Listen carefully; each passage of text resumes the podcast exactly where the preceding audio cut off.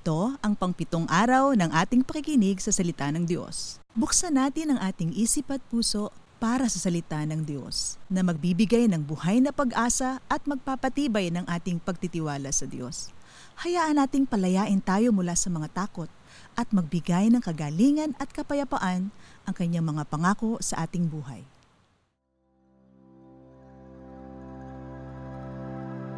Babasahin ko mula sa Ebanghelyo ni Mark chapter 10 verses 46 to 52.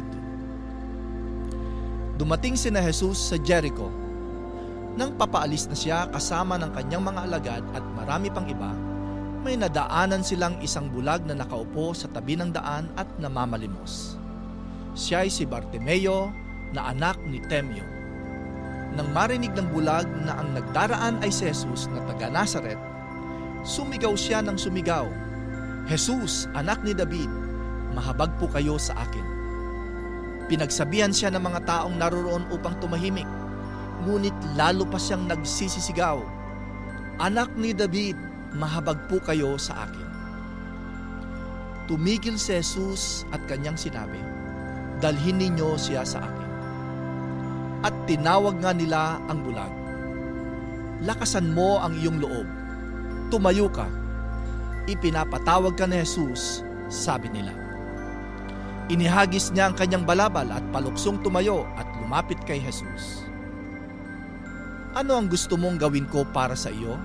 Ang tanong ni Jesus sa kanya. Sumagot ang bulag, Guro, gusto ko pong makakitang muli. Sinabi ni Jesus, makakaalis ka na. Magaling ka na dahil sa iyong pananampalataya. Noon din nakakita siyang muli at sumunod kay Jesus.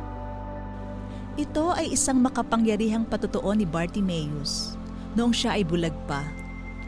Narinig niya na si Jesus ay nagpapagaling sa lahat ng uri ng sakit, nagpapalaya sa anumang pagkaalipin ng Diablo at lahat ng uri ng kadiliman, nangangaral ng mabuting balita sa mga naghihirap, nagpapatawad ng mga kasalanan at nagbibigay ng pag-asa, awa at tulong sa mga tao.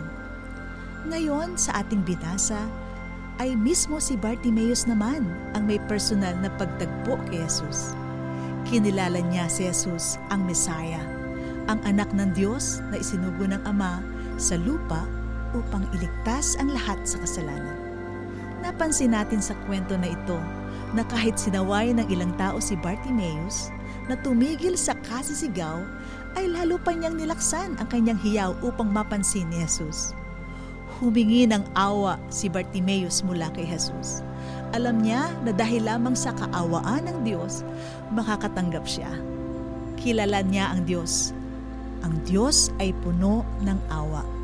Hindi mo na kailangang maging karapat-dapat para sa kagalingan dahil wala naman sa atin ang karapat-dapat.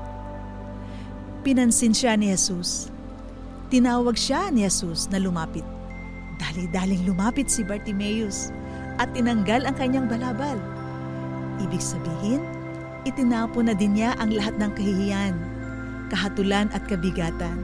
Malaya na siyang lumapit kay Jesus. Tinanong siya ni Jesus, ano ang gusto mo gawin ko para sa iyo? Isang katanungan na parang binigyan si Bartimaeus ng isang blankong tseke at malaya siyang sumulat ng halaga na gusto niyang matanggap.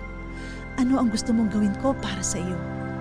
Tinanong ito ni Jesus, hindi dahil sa hindi niya alam ang kalagayan ni Bartimaeus. Alam ni Jesus ang kanyang dapat gawin.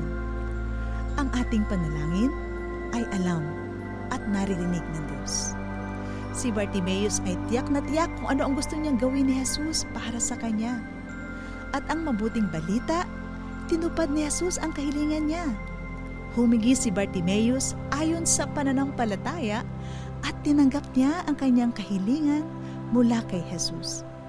Sa iyong panalangin, sabihin mo kay Jesus ang nais mong gawin niya para sa iyo.